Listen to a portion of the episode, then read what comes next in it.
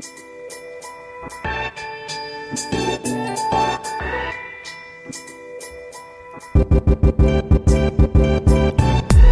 Hallo und herzlich willkommen zu Unboxing Agile, deinem Podcast für besseres Arbeiten von Daniel Reder und von mir David Hilmer. Wir bereiten dir Themen rund um agiles Arbeiten und die neue Arbeitswelt so auf, dass du sie in deiner Praxis auch umsetzen kannst. Und heute hast du genau zum richtigen Zeitpunkt eingeschaltet, denn wir beginnen eine neue Serie. Agil in der Praxis. Du fragst, wir antworten. So heißt das Format. Ihr könnt uns also ab jetzt Fragen rund um agiles Arbeiten schicken, die wir dann im Podcast besprechen und am besten noch beantworten, sodass du auch zufrieden bist.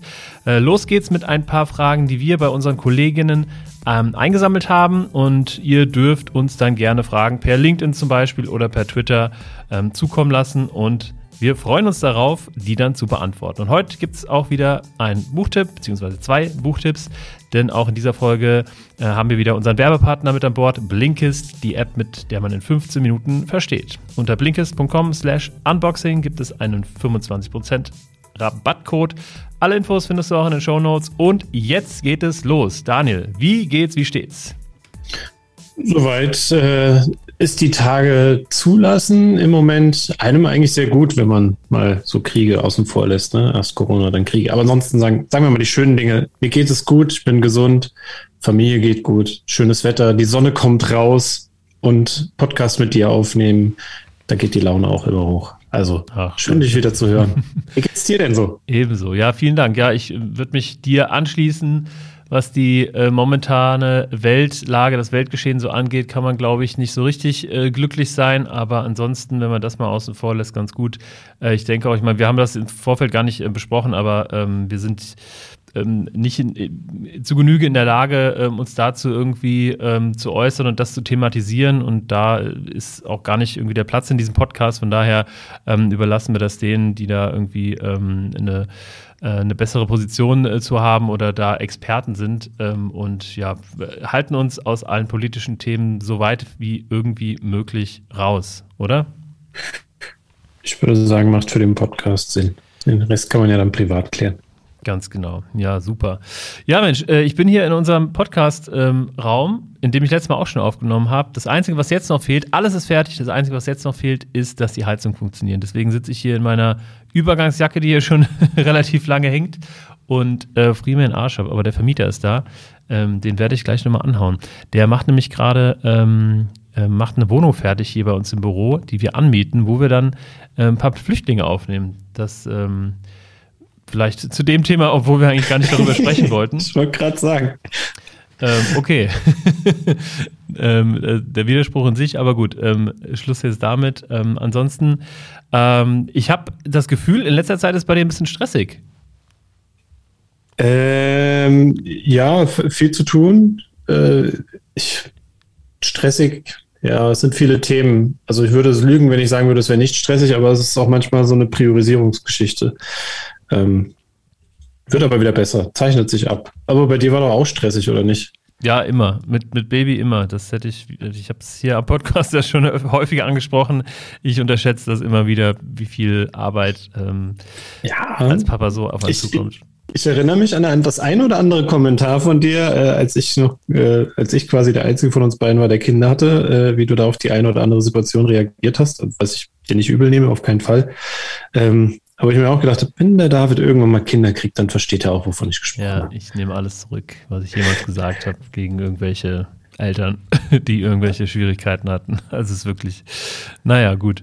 Ähm, so ist es. Okay, okay, dann lass uns äh, mal zu den äh, eigentlichen Themen kommen. Also wie gesagt, heute ähm, das erste Mal, die erste Folge der Serie Agil in der Praxis. Du fragst, wir antworten, also so eine kleine FAQ-Session ähm, rund um agiles Arbeiten, vor allen Dingen agiles Arbeiten in der Praxis, wo wir also wirklich konkrete Themen mal ähm, in die Hand nehmen und darauf rumkauen. Du mit deiner Meinung, ich mit meiner Meinung, die sich ja manchmal ähm, etwas unterscheidet, aber die dann doch oft ähm, zum selben ähm, zielführend. Und ich würde einfach mal loslegen. Ich habe nämlich ähm, nochmal hier im Kollegium sozusagen eine Umfrage erstellt, was denn hier hm, ja, so für Fragen rund um agiles Arbeiten bestehen. Denn wir haben zum einen ja Agile Coaches hier bei Hello Agile, aber zum anderen auch eben Leute, die nicht so viel mit agilem Arbeiten zu tun haben. Und da habe ich eine Frage rausgesucht, die man, glaube ich, sehr lang besprechen könnte.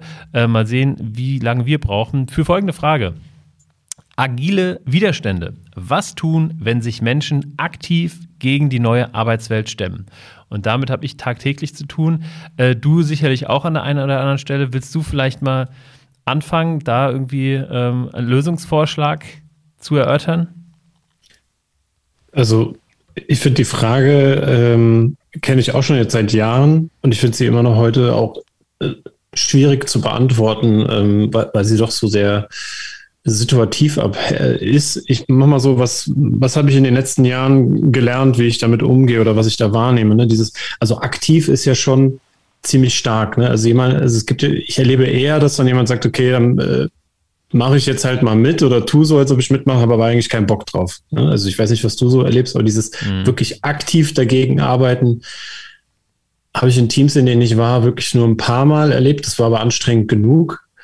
Ähm, und ich sage es mal so, äh, es hat dem Team meistens besser getan, wenn diese Menschen, die gesagt haben, das ist nicht die Art und Weise, wie ich mir Arbeit aktuell vorstelle, nicht Teil des Teams mehr waren. Also das Team war danach produktiver und ähm, erfolgreicher, wenn tatsächlich dieser, dieser Streit, der initial ja auch sinnvoll ist, einfach zu sagen, wie wollen wir denn arbeiten? Und wenn dann jemand sagt, so will ich aber nicht arbeiten, dann auch die Konsequenz halt nach sich zieht, zu sagen, gut, dann musst du halt irgendwo anders hin, wo du arbeiten kannst. Ob das in der gleichen Firma, einer anderen Firma ist, ist dann eine andere Frage, aber das ist tatsächlich hm. so die Konsequenz, die meistens daraus entstanden ist. Wie man da hinkommt, dass man das vielleicht noch verhindert, ist immer eine andere Frage. Da gibt es ja auch Ideen. Aber mhm. Wie wertest du das oder wie, wie erlebst du es? Ja, ich lese die Frage jetzt auch nochmal anders, jetzt wo du ähm, die beantwortet hast. Ne? Also es gibt ja irgendwie wie du sagst, diejenigen, die sich vielleicht nicht mit, mit eigener Kraft dagegen wenden, sondern die, die da einfach mitschwimmen und insgeheim, wo, wo jeder weiß, okay, der mag das nicht, der findet da nie rein, aber passt schon irgendwie. Aber klar, was tun, wenn sich Menschen aktiv gegen die neue Arbeitswelt stemmen? Wie du schon gesagt hast, ne, am Ende bringt das niemandem was. Also von daher lieber irgendwie aus dem Team oder aus der Gruppe oder woraus auch immer ausfaden lassen, dann ist es für alle wirklich ähm, die bessere Alternative, denke ich. Ne? Ähm, mhm. Ich habe mal vor einiger Zeit einen Artikel geschrieben, da ging es ähm, um die Fuck-Ups der agilen Arbeitswelt und da habe ich das so ein bisschen für mich mal sondiert, wie Agilität eigentlich scheitern kann, ne? Oder durch, durch welche Ablehnung von Personen. Und da habe ich das irgendwie eingeteilt in ähm, Top-Management, mittleres Management und Teamebene. Und ähm, sowohl beim Top-Management als auch beim mittleren Management ähm, ist Aufklärung eigentlich so die beste Medizin. Ne? Mhm. Ähm, also oft passiert ja auch diese Ablehnung, weil man, weil man erstmal oder ist diese Ablehnung erstmal und nicht dauerhaft? Da muss man auch nochmal unterscheiden. Ne? So, und wenn diese Ablehnung erstmal da ist, dann Aufklärung. Ne? Also steckt die Leute in, in ein Training rein ähm, oder erklärt es denen in One-on-One -on -One oder was auch immer, damit die vielleicht auch die Berührungsangst verlieren und die Vorurteile, die es dann ja auch gibt. Ne? Also es gibt ja zu jedem Pro auch ein Contra und Leute, die das nicht mögen, die suchen sich halt die Kontras raus, dass die eben aus der Welt geschafft werden.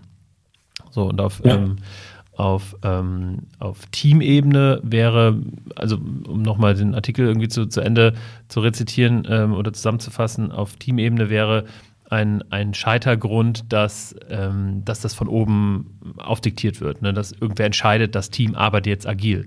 Und so schafft man es nämlich sehr schön, dass viele, viele dann aktiv gegen die neue Arbeitswelt sich stemmen, wenn die das nicht ähm, freiwillig entschieden haben, sondern das über ihre Köpfe hinweg entschieden wurde.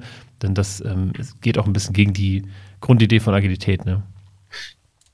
Ja, äh, letzteres würde ich tatsächlich ein bisschen differenzierter sehen. Ich glaube, dass es ähm, durchaus Kontexte gibt, in denen es auch in Ordnung ist und total erfolgreich ist, wenn man das quasi sagt, hey, wir arbeiten ab jetzt anders. Aber da gehört der Schritt, den du eigentlich im Vor vorher genannt hast, dieses Erklären unbedingt dazu. Also wenn ich den weglasse und einfach nur sage, hey, ich verkünde jetzt mal, wir arbeiten ab morgen agil, gebe ich dir recht, das wird nicht erfolgreich sein. Also unabhängig davon, ob es verordnet ist oder nicht, glaube ich, ist es einfach, ne, da fehlt die Erklärung.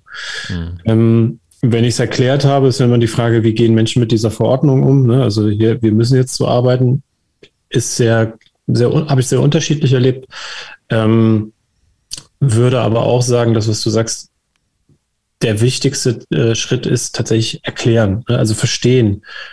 Ich kann noch ergänzen, was für mich auch auf, gerade auf Teamebene immer sehr erfolgreich war, auch zu sagen, wir ähm, probieren das jetzt mal aus. Ne? Wir probieren was Neues aus und nicht zu sagen, so, wir machen das ab heute für immer anders. Ne? Dieses Gefühl, mhm. oh, da muss ich jetzt total dagegen sein, weil sonst ist das ja jetzt ab immer so und ich sehe das ja total negativ an und dann eher hinzugehen und zu sagen, okay, was erhoffen wir uns denn, dass das dadurch besser wird?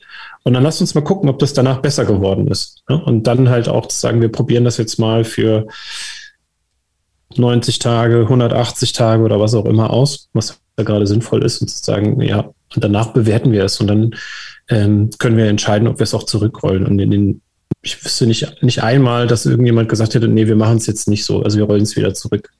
Nur dann einzelne Personen, die gesagt haben, ich bin nicht dabei. Ja, ja, genau. Und ich denke, wenn, wenn man sichergestellt hat, dass irgendwie die, die Vorurteile ähm, aus der Welt geschaffen sind, wenn da irgendwie eine, ein Grundverständnis besteht und ähm, wenn dann na, aus nachvollziehbaren Gründen irgendwie jemand sagt, du, ich, ich mag das trotzdem nicht, ich, ähm, ich will nicht, dass wir so arbeiten und ich will auch andere davon abhalten, dann ähm, ist dann wirklich die nächste Eskalationsstufe oder die letzte sozusagen, den aus dem Team rauszunehmen. Ne, und wie du sagst, das, das ist, tut dann auch allen gut. Ne? Also ich glaube, alle, allen fällt dann irgendwie ein bisschen die Last von den Schultern, ähm, auch wenn das vielleicht erstmal ein Schritt ist, der so ein bisschen, uh, wo man erstmal irgendwie dreimal überlegt. Ne? Ja, und man, also ich kann nur für mich sagen, die Hauptgründe für diesen Widerstand waren meistens Karriere, tatsächlich. Mhm. Also wo viele dann gesagt haben, also viele, ne, von den paar Malen, die ich es erlebt habe, waren es wirklich einfach diejenigen, die dann gesagt haben, so, ich habe ja eigentlich so viel Energie investiert in meine Karriere, die darauf ausgerichtet war, wie das System bisher funktioniert hat. Und jetzt soll ich das einfach wegschmeißen? Mache ich nicht. Mhm.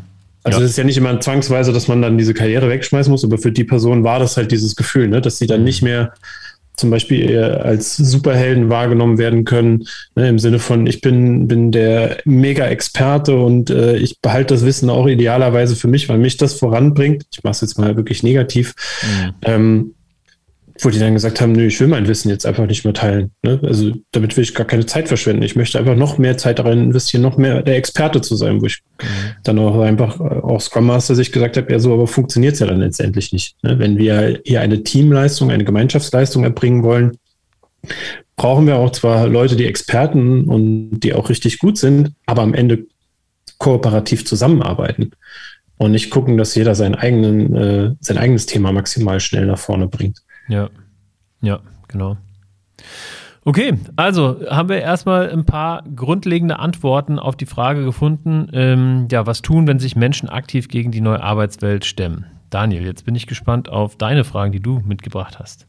Genau, also ich habe, äh, du hast ja gesagt, du hast eine Umfrage gestellt. Ich habe so ein bisschen zugehört in den letzten Wochen und Monaten, was für Fragen sind in verschiedenen äh, Bereichen aufgetaucht, in denen ich unterwegs war. Und da war eine unter anderem, ähm, die ist jetzt quasi sehr operativ für den Product Owner. Also wie geht man als Product Owner damit um, wenn ich ein Backlog von jemand anderen übernehme? Sprich, vorher war, ähm, keine Ahnung, ein Jahr gab es einen Product Owner und dann kommt ein neuer und vielleicht ist der alte sogar gar nicht mehr direkt da, sondern es gibt noch nicht mal eine richtige Übergabezeit.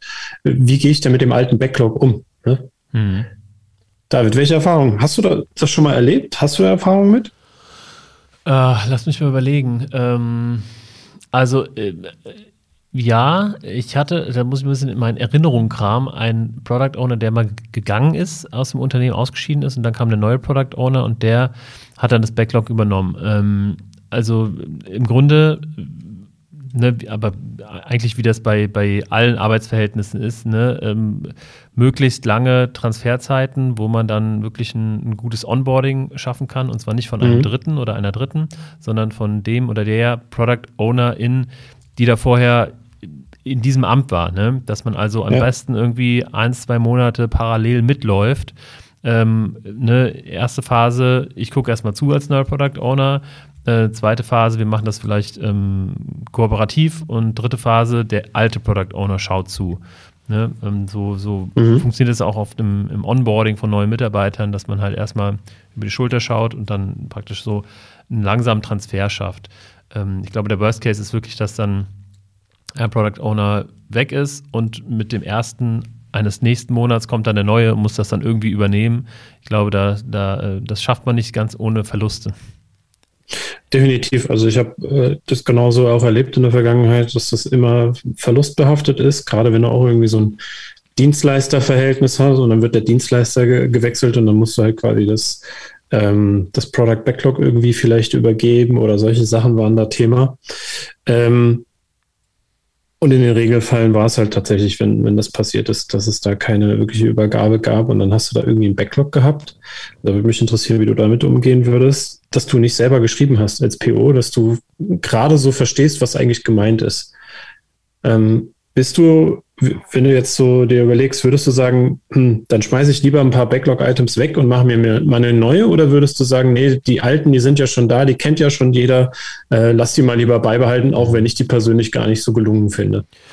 Also ich persönlich bin eher so der Typ, ähm, der weniger Arbeit ins Verstehen von Dingen, von anderen Dingen reinsteckt, sondern mehr ins selber machen. So, ne? Also da nehme ich mir lieber irgendwie Backlog-Item für Backlog-Item vor, ähm, drücke direkt auf die Editieren-Taste und schreibe das irgendwie in meinen eigenen Worten nochmal noch mal nach. Ne? Ähm, mhm. und, und bei Sachen, die ich selber nicht verstehe, die keinen Sinn machen, da frage ich vielleicht nochmal einen Entwickler oder so, aber die, die lösche ich dann einfach raus. Ne? Also wenn, keine Ahnung, fünf Akzeptanzkriterien da sind, bei drei oder bei zwei Akzeptanzkriterien weiß man überhaupt nicht, was damit gemeint ist oder halt hält, hält das nicht für relevant, ähm, dann kann man die auch rausschmeißen. Ne? Also ohne mich da jetzt zu weit aus dem Fenster lehnen zu wollen.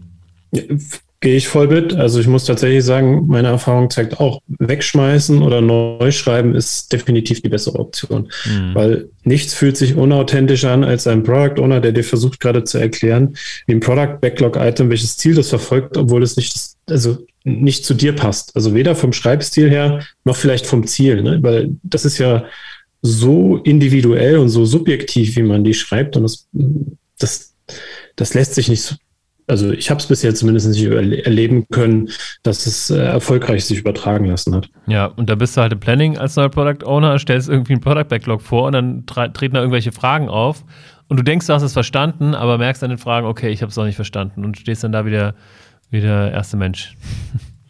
Ja, und dann ist es natürlich ganz spannend, wie ist die Unternehmenskultur. Ne? Also mhm. kann ich dann transparent sagen, hey, ich äh, tue mich damit schwer, ich schmeiß die jetzt weg, so blöd es auch ist? Oder hast du das Gefühl, du musst irgendwie gute Miene zum bösen Spiel machen und zu sagen, okay, ähm, ich finde jetzt zwar kacke, aber gut, dann machen wir jetzt halt weiter so, weil ich will jetzt hier keinen irritieren oder zeigen, dass ich mit denen nichts anfangen kann. Mhm, ja. Ja. Ja, cool, aber dann sind wir uns einig. Also lieber wegschmeißen, neu machen und das, die eigenen Wordings verwenden, die eigene Vorstellung mit reinbringen aber im besten Fall äh, kombiniert mit einer langen Transitionsphase, wo ich wirklich dann auch die Möglichkeit habe, vielleicht den ehemaligen PO noch zu fragen, was hast du damit gemeint? Aha, okay, gut, weiß ich, dann würde ich es jetzt, in meinen Worten würde ich es jetzt so und so machen. Hm. Ja, da würde ich mitgehen. Sehr schön. Da sind wir uns ja einig, Daniel. Ja. Okay, bis nächste Woche. Ciao. nee, ich würde sagen, tatsächlich an dieser Stelle, ähm, bin ich sehr gespannt auf deinen Buchtipp und würde meinen Buchtipp äh, mal ganz gern vorstellen. Denn äh, wie am Anfang auch schon geteasert, wir haben ja einen ähm, super Werbepartner, nämlich Blinkist, B-L-I-N-K-I-S. Ähm, und unter blinkist.com slash unboxing, da ähm, ja, warten 25% Rabatt auf die Jahresmitgliedschaft auf euch. Im Blinkist ist eine App, mit der man in 15 Minuten versteht. Das heißt also, da werden ganz, ganz viele Bücher, Tausende ähm, werden da oder wurden da gelesen, zusammengefasst auf das, auf das Wichtigste und dann einmal vertont. Man kann sich das als Podcast anhören und einmal aufgeschrieben. Man kann das auch in der Bahn oder so kurz lesen. Also sehr viel Information in kurzer Zeit, sehr komprimiert. Wunderbar praktisch. Und da möchte ich ähm, dir, Daniel und euch da draußen gerne ein Blink vorstellen von Michael Nehls. Das erschöpfte Gehirn habe ich ähm, gerade heute Morgen gehört und ich fand das sehr spannend. da geht es nämlich ähm, ja, darum, dass also erstmal der, der Autor Michael Nils ist Experte für mentale Energie und Zivilisationskrankheiten. Ähm, lustige Kombination auf jeden Fall. Und ähm, ja, es geht eben darum, dass unser Gehirn einfach ähm, ja auch natürlich einen Akku hat oder etwas wie ein Akku und dann irgendwann erschöpft ist und wir dann ähm, vom, vom langsamen Denken ins schnelle Denken kommen. Ähm, und den Autopilot anmachen, was nicht mehr, ja, was dazu führt, dass wir, dass wir oft abends, äh, wenn eine wichtige Präse oder sowas fertig werden muss, dass wir dann weniger kreativ sind und uns dann schwer tun.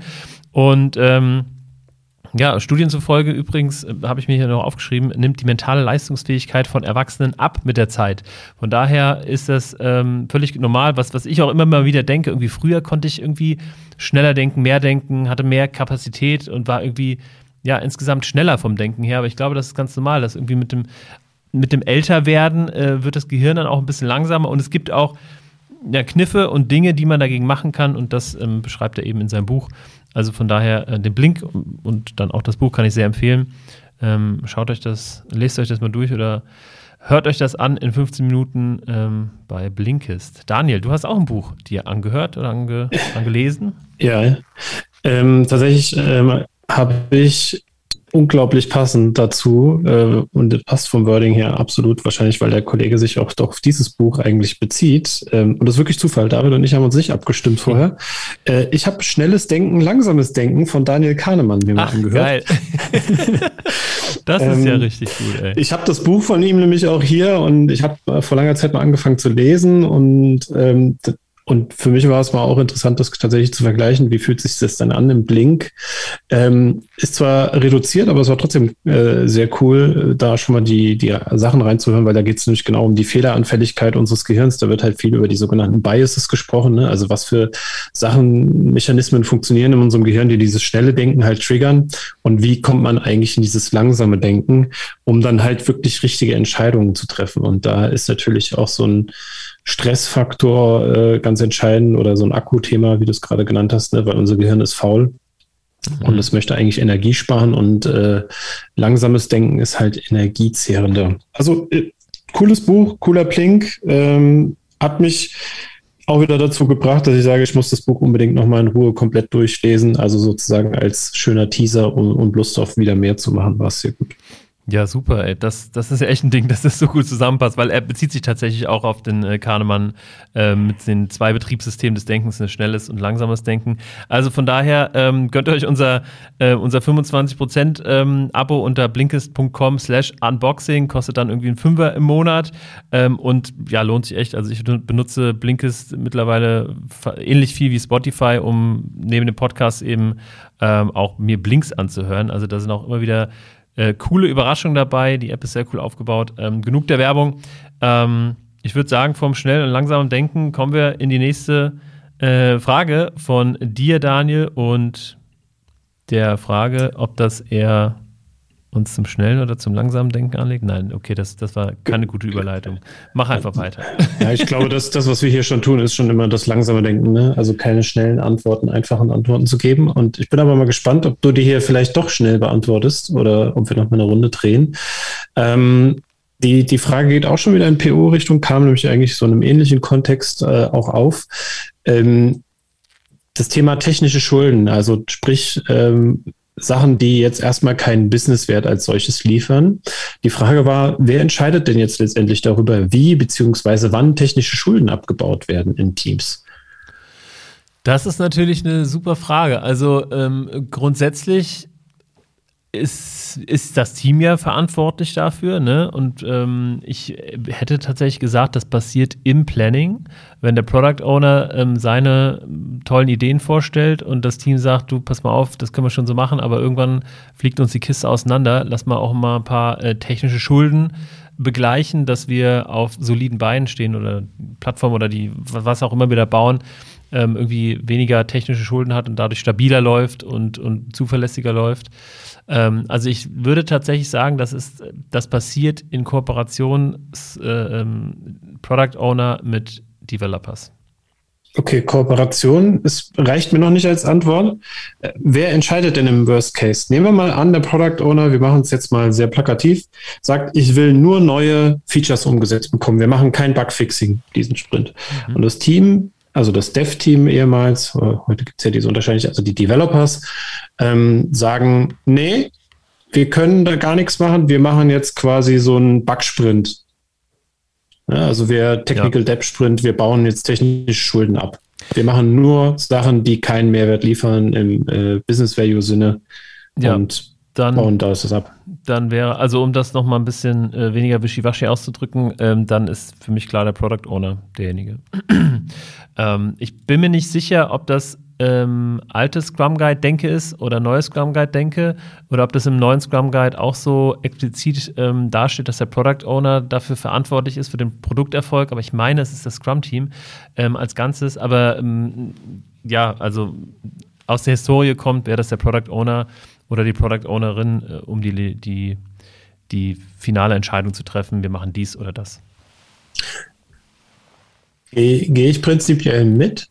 Mhm. Die äh, Praxis, die ich erlebe, ist aber, dass es tatsächlich da äh, keine, keine Klarheit gibt. Ne, also wer entscheidet das, wie wird das gemacht? Und ich stimme dir zu.